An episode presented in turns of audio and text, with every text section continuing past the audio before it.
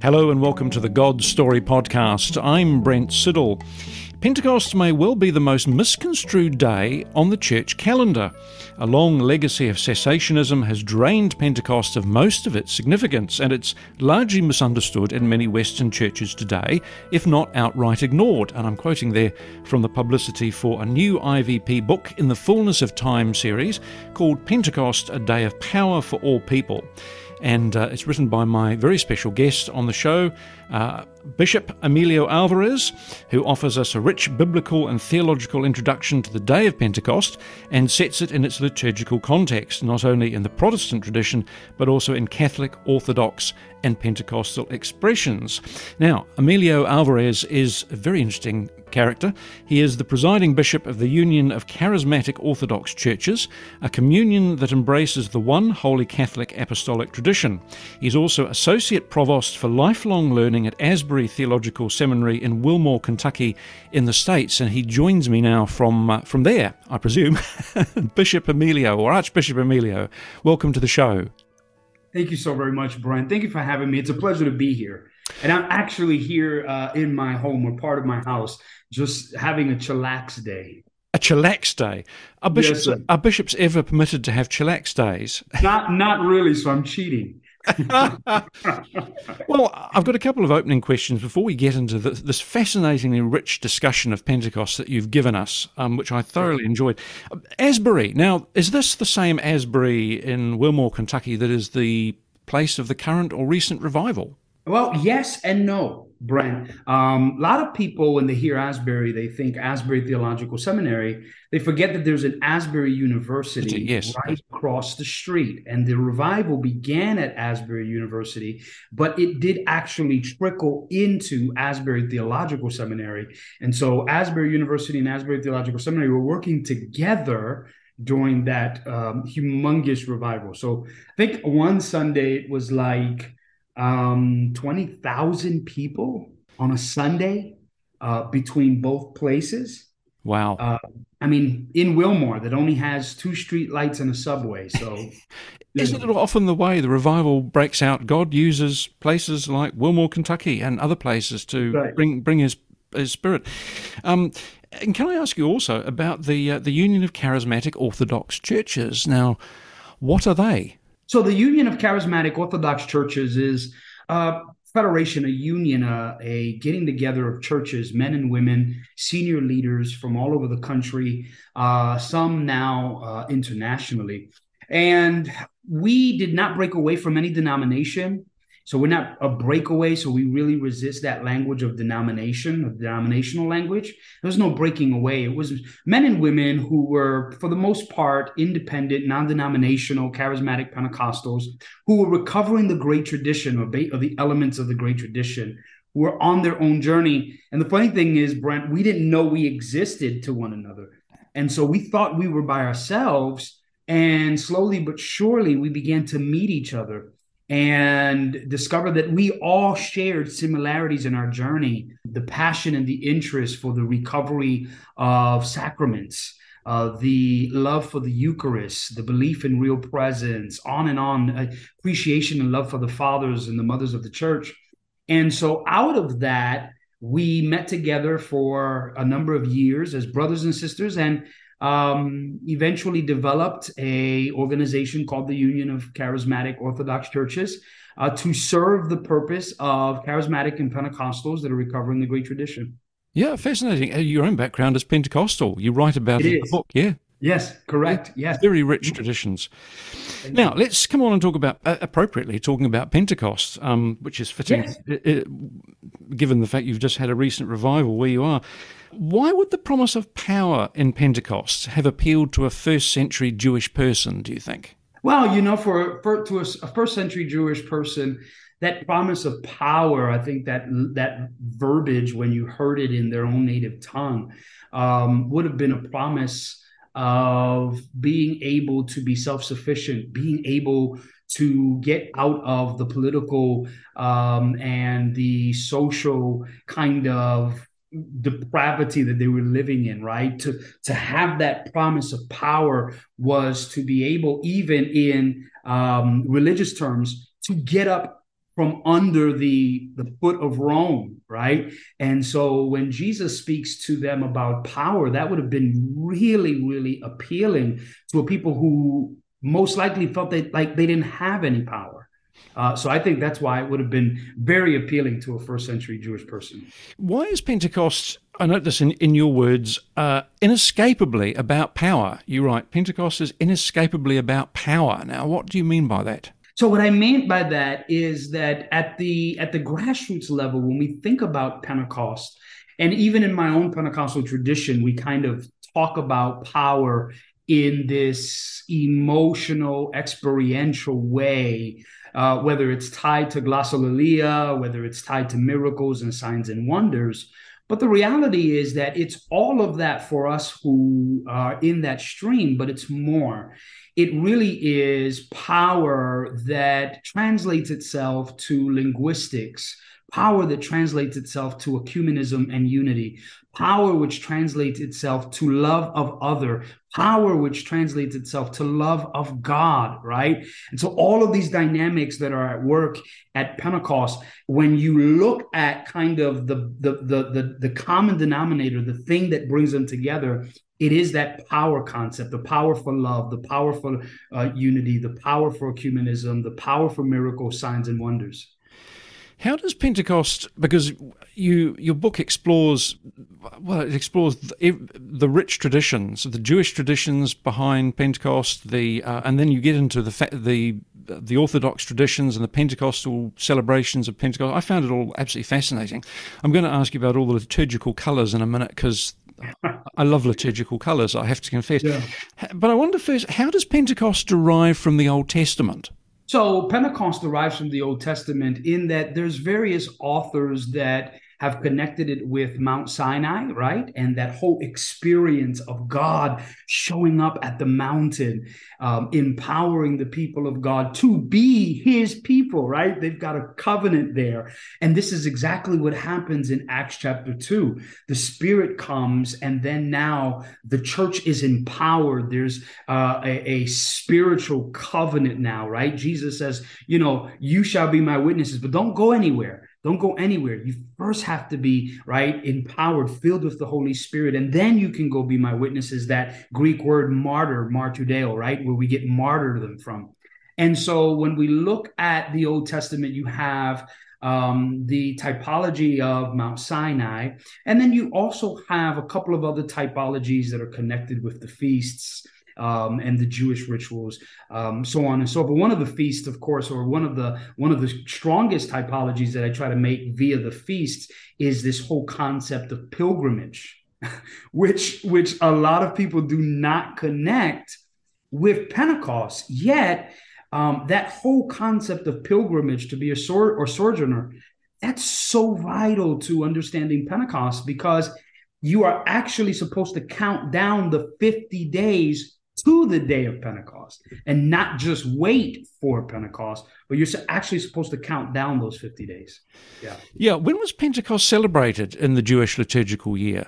So, in the Jewish liturgical year, Pentecost was celebrated, and I think that's why we've got the 50 uh, uh, days um, that we come from. If I remember correctly, it was one of the harvest feasts that were celebrated um, and you had a countdown towards that and um, there was other liturgical kind of um, connotations that were wrapped around that, but it was really that harvest feast that you waited for um, and that you counted down those 50 days. Actually, there's even more um, there's even more writing and even more scholarship now that I have discovered since writing the book. Oh, really? Um, yeah, I just kept on, you know, kind of just researching.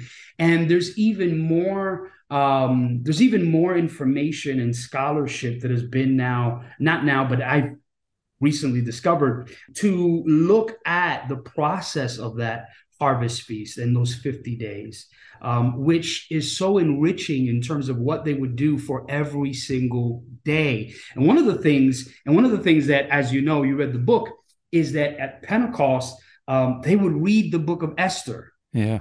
Right. They, I mean, it was, I, I, mean, just really incredible. Um, I, I, I, was it Esther or Ruth? I, one of those two. I, I, wrote the book and I don't even remember.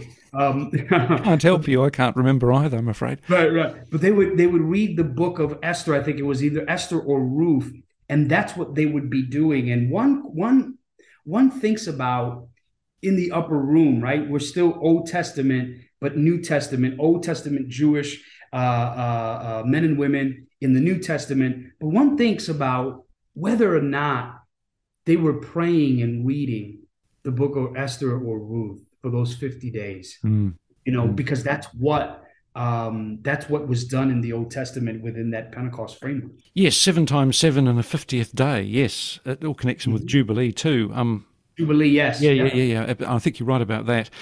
How did the church fathers think about and write about the symbolism of the 50 days? Because that gets very interesting. Noah's Ark comes in there somewhere too, doesn't it? I think. Yeah, if I remember correctly, Noah's Ark comes into that. Um, I know that um, if, if, if my mind is correct, uh, Chrysostom is speaking about it. Um, Gregory speaks about it. Um, there's a lot of symbolism and a lot of typology that goes on with the fathers, even with the tongues of uh, fire, but also um, not only the tongues of fire. The the fathers were big on the kind of inverse um, reaction. So a lot of the fathers did not only speak about the people who were speaking in tongues. It wasn't that that was the miracle uh, a lot of the fathers actually concentrated on the hearing, on those who heard those speak in other languages. That was even more the miracle. Yes, yeah, so we're going to ask you what, what the significance of the tongues is, because you bring out the rich tradition behind that too in Acts chapter 2. The tongues, what do the tongues signify?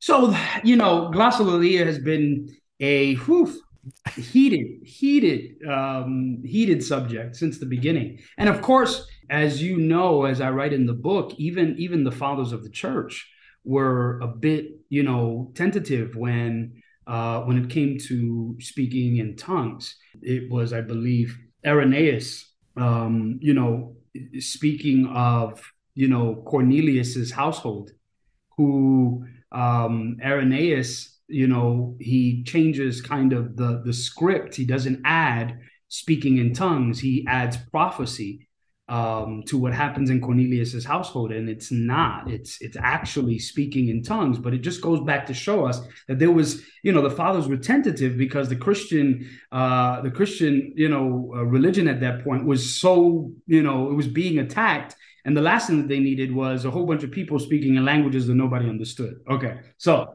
with that being said. Um, the richness of speaking in tongues is that you speak in tongues and then you speak in other tongues. And there is in Acts chapter 2, it's not speaking in tongues, they spoke in other tongues. And so, for our Pentecostal, charismatic, evangelical brothers and sisters, and for our more liturgical brothers and sisters who are always looking at us, wondering what is going on, one is to edify your soul, your spirit, of course, your soul, you speaking to God, as Paul um, correctly identifies, and the other is so that we can speak to one another, so that someone can hear God proclaimed in their tongue. Going further, this has um, social, political, social, religious dynamics. Um, Pentecost does because it is the reversal of Babel. Yes, of course. Genesis chapter 11, mm. right? Mm. Where they all speak in one language right? They all hear themselves in one voice. They all speak one language. Well, in at Pentecost, the languages are diverse, um, and so that that means that now I can I can hear my brother and my sister. I can communicate. This is important because then that means that as believers, as Pentecostal believers, and I do believe that everyone should be Pentecostal, not denominationally, right? I say that and they, they start freaking out, Brent. Not denominationally. I think that everyone should be Pentecostal in that you have the empowerment of the Spirit, Acts chapter 2. And that empowerment of the Spirit should allow you to be bilingual or trilingual in your language of faith.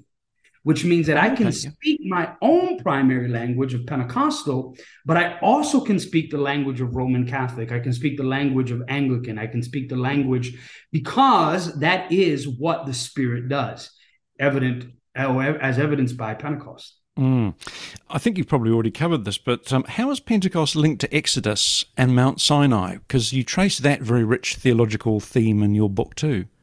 Yes, yes. I think that the major the major thing for me to identify with Pentecost again is that Mount Sinai experience where they had just come out of uh, Egypt, right? And there's this major exodus.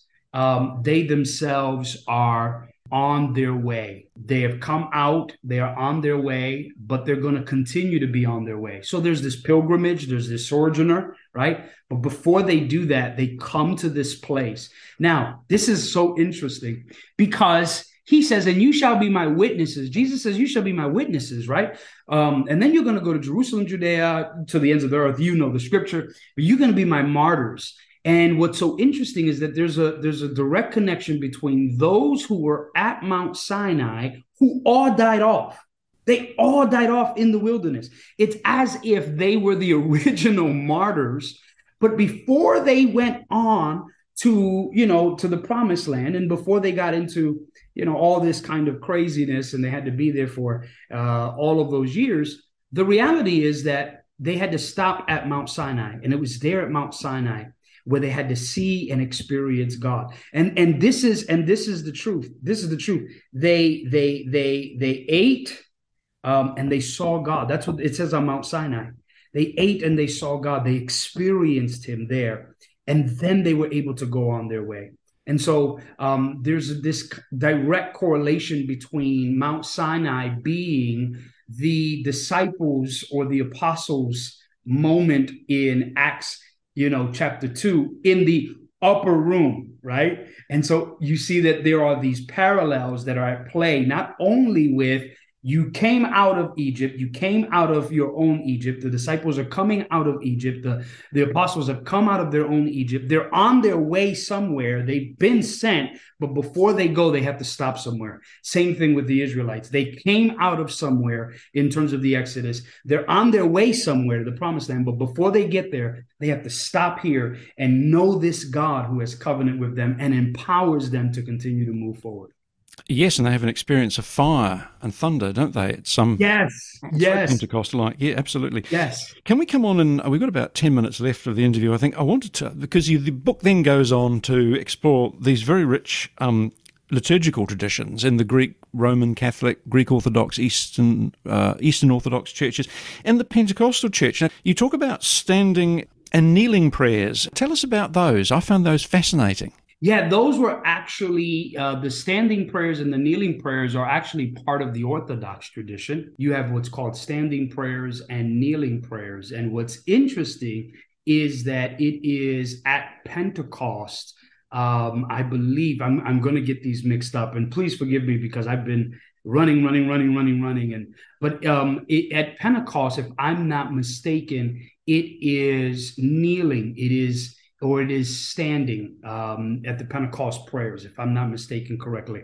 Um, and those kinds of standing prayers are really supposed to be the ones, and I'm, I'm, I'm making sure that I look it up here, but those standing prayers are the ones that are really supposed to be uh, uplifting, that are really supposed to be the ones that are um, kind of this vertical posture as pilgrims and sojourners, right? So you have this this vertical posture, and so you see that, uh, for example, um, in the Book of Revelations they're standing. You see that all nations, all tribes, all tongues, right? It was a common posture. Um, and and whenever, so for example, it says, um, and and whenever uh, you stand praying, if you have anything against your, you know, so Matthew, that kind of Matthew chapter eleven, verse twenty five So you you stood up right at Pentecost, and it was the standing prayers at Pentecost. That was the posture, so that uh, whenever we see the iconography of Pentecost,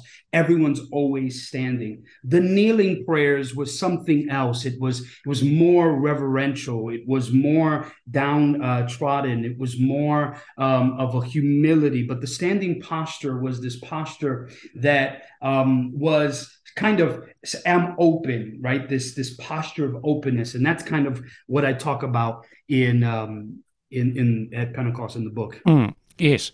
Uh, what are some of the liturgical colours associated with Pentecost? For example, how is the colour green used in the Eastern yeah. Orthodox Church at Pentecost? I love that. Yes, you know, there's white.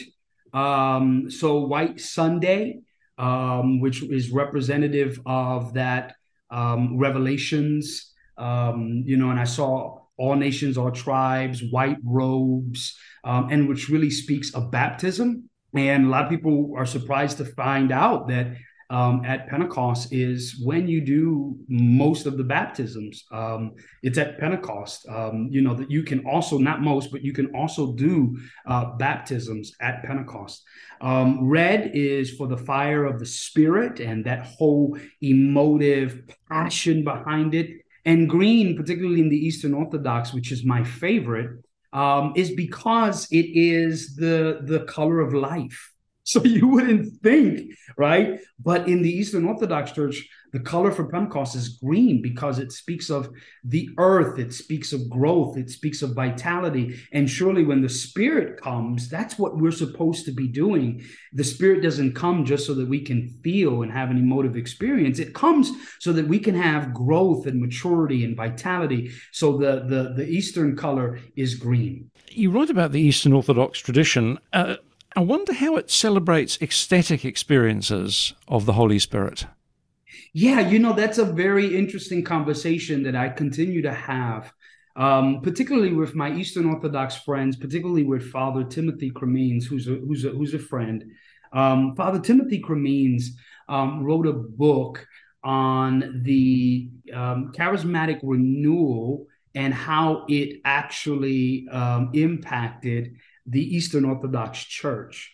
And most people don't know that the charismatic renewal, 1960s, 1970s, actually touched Eastern Orthodoxy. Yeah. And so there were actually, he documents uh, miracles, signs and wonders, ecstatic manifestations. Whether we see that now in that kind of vivid way, uh, I can't speak to that for sure. I know that one of the things that Pentecostalism, and I've always said this in terms of my own research, one of the things that Pentecostalism has a lot in common with Eastern Orthodoxy or the Orthodox Church is its pneumatological sense. Um, Eastern Orthodoxy is very pneumatological. It is very, very spirit kind of um, filled in its own way. Um, it, its liturgy is spirit filled. Its liturgy is to the spirit. I mean, it is just, it's a high pneumatology as well as a high Christology. So it does have that in common with Pentecostals. Uh, to say that there are charismatic Eastern Orthodox uh, believers or priests or bishops, I've seen a few. I mean, not as charismatic as, you know, Pentecostals, but I've seen a few. Yeah. St. Simeon, He's yes. an interesting character. He uh, writes f- fabulously or about light, doesn't he? How how was Saint Simeon in the 11th century intoxicated by light?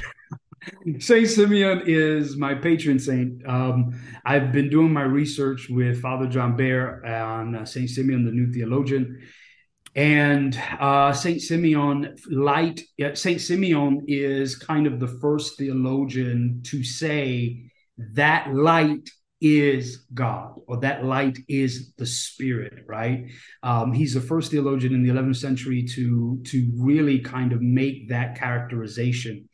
Um, it is so powerful that Saint Simeon not only says that that in, that light intoxicated him, but that that light once it comes in him, he becomes light, and that his hands become light, his face become light, and all of the members of his body become light. He not only he he not only uh, does this or or has these kinds of experiences on his own but even at the eucharist saint simeon speaks of seeing the holy spirit as light come down at the table. And he says the the the the eucharist that does not have the spirit right? That, that you can't feel sense that light you sense that spirit. That's not a real eucharist. And so he has a really really high pneumatological experiential um, theology of, of, of the holy spirit can I ask you, just before we close, uh, what, are, what are some of your own experiences of the Holy Spirit? Am I, can I ask you something personal like that? Yes, that would be more than fine. You know, um, in, in several books, this one and the one before Pentecostal Orthodoxy, um, I do describe um, sensing, seeing various things. I think one of my own experiences, for example, um, and it's a, it's a weird one. You know, I was an itinerant preacher for a while so I've been in ministry now 25 years, um, mostly pastoring, but I've done some itinerant work. And I, I, can remember Brent vividly having to go to preach to a church, and um, I, you know, God really wanted to to do something in a special kind of way. And I can remember going into a church and getting immediate knee pain for no apparent reason or some type of pain in my body for no apparent reason. And i'm like you know i'm praying and saying god take this away.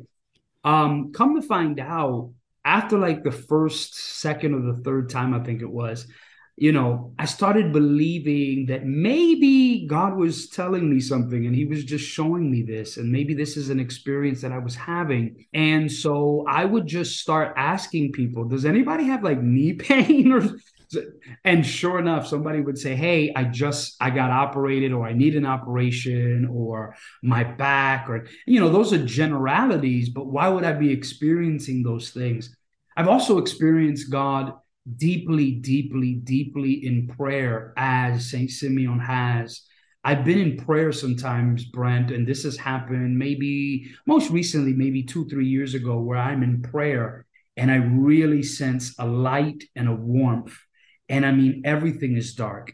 And I do sense a light and a warmth. And I am so, I don't know, fearful is not the right word, but reverential to what I'm sensing that I don't even look up. But you know how you can feel the sun when it hits you? That's exactly what I felt in prayer. And so I've had, you know, similar things happen to me in my life, both in my own spirituality as well in my ministry. Wonderful. Thank you very much, Bishop Emilio Alvarez. And his new book from IVP in their Fullness of Time series is called Pentecost A Day of Power for All People. Thank you, Bishop Emilio, for the uh, fascinating discussion, and thanks to our creative team at Liquid Edge who sponsor this podcast and who take care of things behind the scenes. Emilio, thank you so much. Thank you, Brent. Great to be with you. We really hope you've enjoyed this episode of the God Story podcast. If you want to help us make more great episodes like this one, you can head over to our Patreon page and become a God Story podcast supporter. You'll receive our undying gratitude, plus a few bonus goodies for your ongoing support. Just visit patreon.com slash godstorypodcast. That's P-A-T-R-E-O-N dot com slash godstorypodcast. As always, you can get in touch with us via our website, godstorypodcast.com.